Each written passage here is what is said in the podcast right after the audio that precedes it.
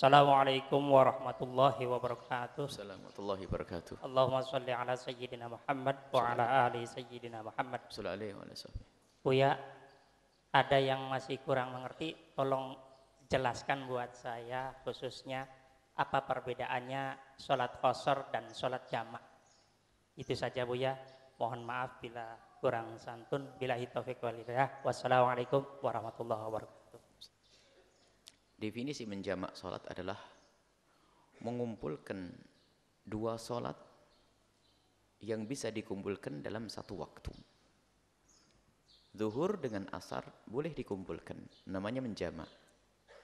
Maghrib dengan isya boleh dikumpulkan, namanya menjamak. Dan jamak ada dua, jamak takdim sama jamak takhir. Takdim jamak sama jamak takhir. Kalau jamak takdim adalah melakukan sholat asar di waktu duhur. Melakukan sholat isya di waktu maghrib. Kalau jamak takhir adalah melakukan sholat duhur ditarik ke waktu asar. Jadi kalau jamak takdim, Anda pergi ke Semarang, sampai Brebes jam satu siang, Anda ingin melakukan sholat duhur. Langsung saja sholat asarnya ditarik ke waktu duhur. Jadi Anda sholat duhur sekaligus sholat ah, asar. Setelah duhur, Assalamualaikum, lalu saya sholat asar. Niatnya tidak usah ruwet-ruwet saja. Tidak usah pakai bahasa Arab yang membingungkan nanti tambahan. Ya Allah saya niat jamak takdim. Saya niat duhur dulu ya Allah. Allah Akbar sholat duh, duhur sudah. Baru setelah itu saya sholat asar. Ini niat tadi ya Allah. Allah sudah tahu sudah. Tadi ya Allah. Allahu Akbar. Sudah beres. Nah, kita permudah niatnya. Nanti kalau usolli fardhu dhuhri jam'an mal asri. Hmm, nah, akhirnya gara-gara ngapal niat enggak sholat nanti sudah. Wong niat yang dulu aja sudah banyak lupa. Jadi niat dimudahkan. Ya gitu.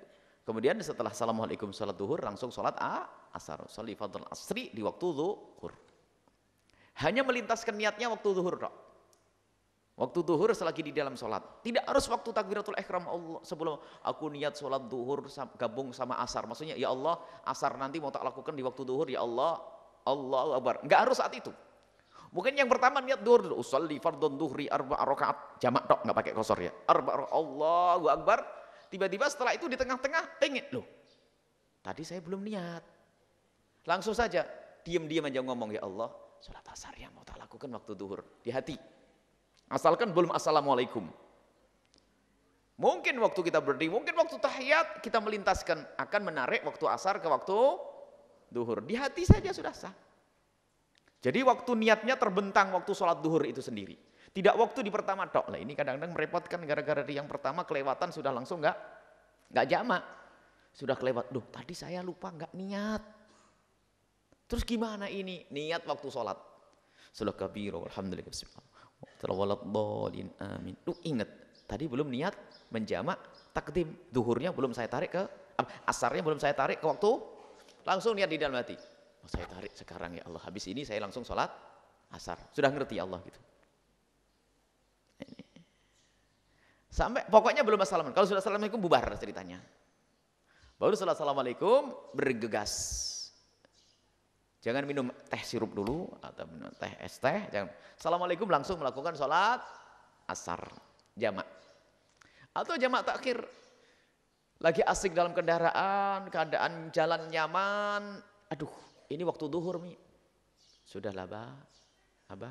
Sholat duhurnya di waktu asar saja. Cuman wajibnya kita lapor kepada Allah niat. Ya Allah, saya mau mengakhirkan sholat duhur di waktu asar. Jadi waktu duhur kita lapor dulu kepada Allah dengan hati, niat. Namanya azam. Bisa saja diajari, yuk kita bareng-bareng niat. Ya Allah, ya Allah, saya saya mau mau mengakhirkan sholat duhur di waktu asar. Boleh, diam-diam juga boleh. Atau paling, eh niat semuanya ya. Boleh. Niatnya tidak usah pakai niat bahasa resmi itu, nggak usah. Saya niat mau sholat duhur di waktu asar. Sudah. Yang penting waktu duhur sudah laporan. Biar sama malaikat dicatat, oh sholatnya nanti. Kalau diam-diam tidak laporan dicatat orang ini lupa lalai. Makanya haram kalau tidak niat di waktu awal.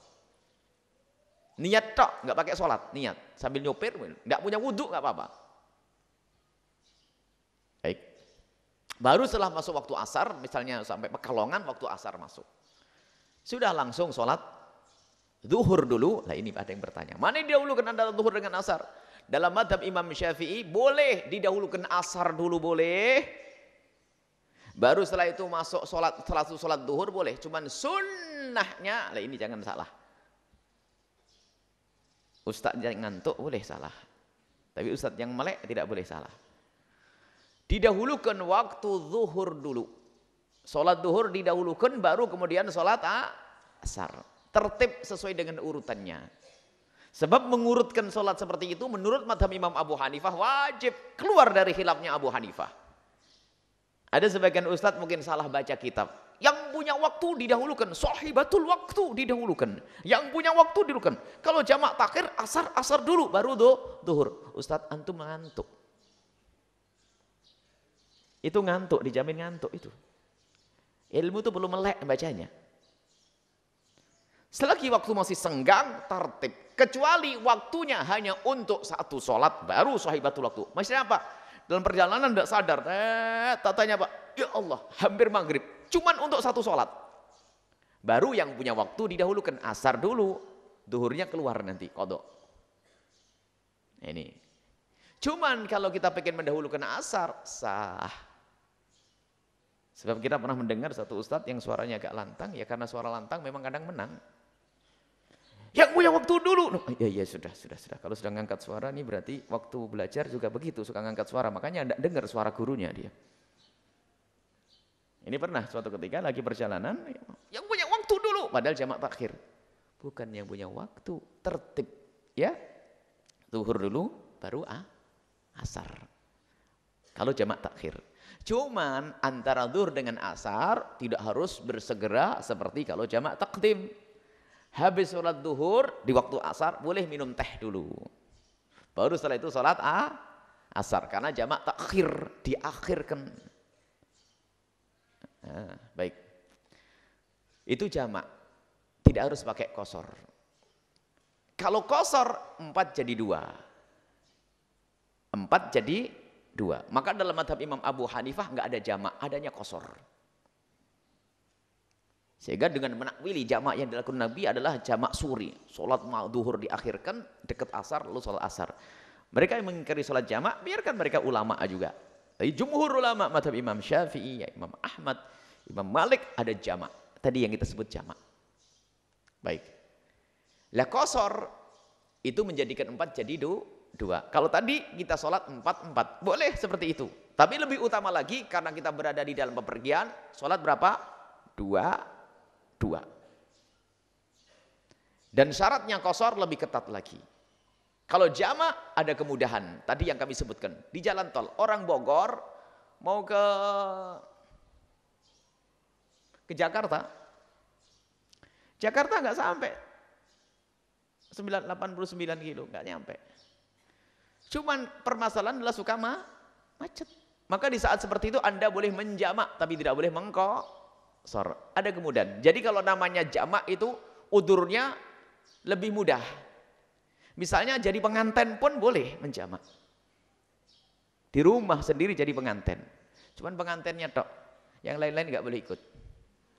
Kenapa pengantin mungkin dia harus menemui tamu, harus didandani yang syar'i tentunya, bukan dandanan yang haram. Boleh menjamak saat itu. Termasuk karena hujan boleh menjamak. Karena hujan, karena sakit boleh menjamak, tapi tidak boleh kosor. Semoga anda sehat semuanya. Anda di rumah sakit atau lagi sakit atau orang tua kita yang sakit, yang repot baginya untuk mengulang wudhu dan seterusnya. Maka lakukan ja, jamak. Tapi tidak ada kosor. Makanya jamak lebih mudah. Tidak ada pertanyaannya. Kalau kosor harus perjalanan yang tadi itu. Tidak kurang dari 84 kilo ke atas. Tapi kalau jamak boleh karena sakit, karena jadi pengantin, karena macet kendaraan tadi. Baca insya Allah buku jamak. Itu boleh menjamak. Sakit, kalau kita merawat orang sakit, jangan seksa mereka. Kita harus punya ilmu misalnya. Sudah ibu, sekarang sholatnya di jamak sekalian. Mumpung sudah punya wudhu waktu maghrib, lakukan sholat mah. Atau mau melakukan perawatan, aduh repot banget, maghribnya mepet. Ibu di jamak takhir saja, karena sekarang mau dibersihin, mau ini, ini, ini, tidak tuntas nanti. Jangan jamak tak takhir. Memang ada yang mengatakan, sholat dalam keadaan sakit adanya jamak takdim saja. Oh tidak, jamak takhir juga ada. Dilihat kondisinya orang sakit. Jadi kalau kita merawat orang sakit enak. Jadi kita punya waktu hanya tiga saja. Duhur dijamak sama asar, maghrib sama isya, sama subuh. Rep, tidak terlalu repot. Biarpun melayani orang tua tidak boleh merasa repot. Akan tapi agar kita lebih mudah. Jamak. Dan dia juga mudah. Lagi sholat, maghrib sekalian isaknya. Oh gitu, iya. Enak. Setelah itu tuntas. Bebas. Jadi kalau jamak lebih mudah. Jadi pengantin habis sholat duhur, duhurnya di jamak. Jadi mau didandani jam satu, mungkin nanti nemu tamu tapi dandan yang syar'i ya, bukan dandan kelihatan.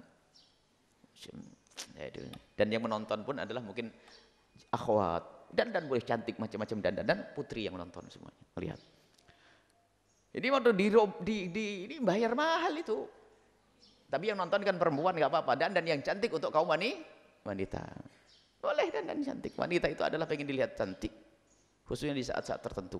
Maka saat itu dia sholat duhur dijamak sama A, asar.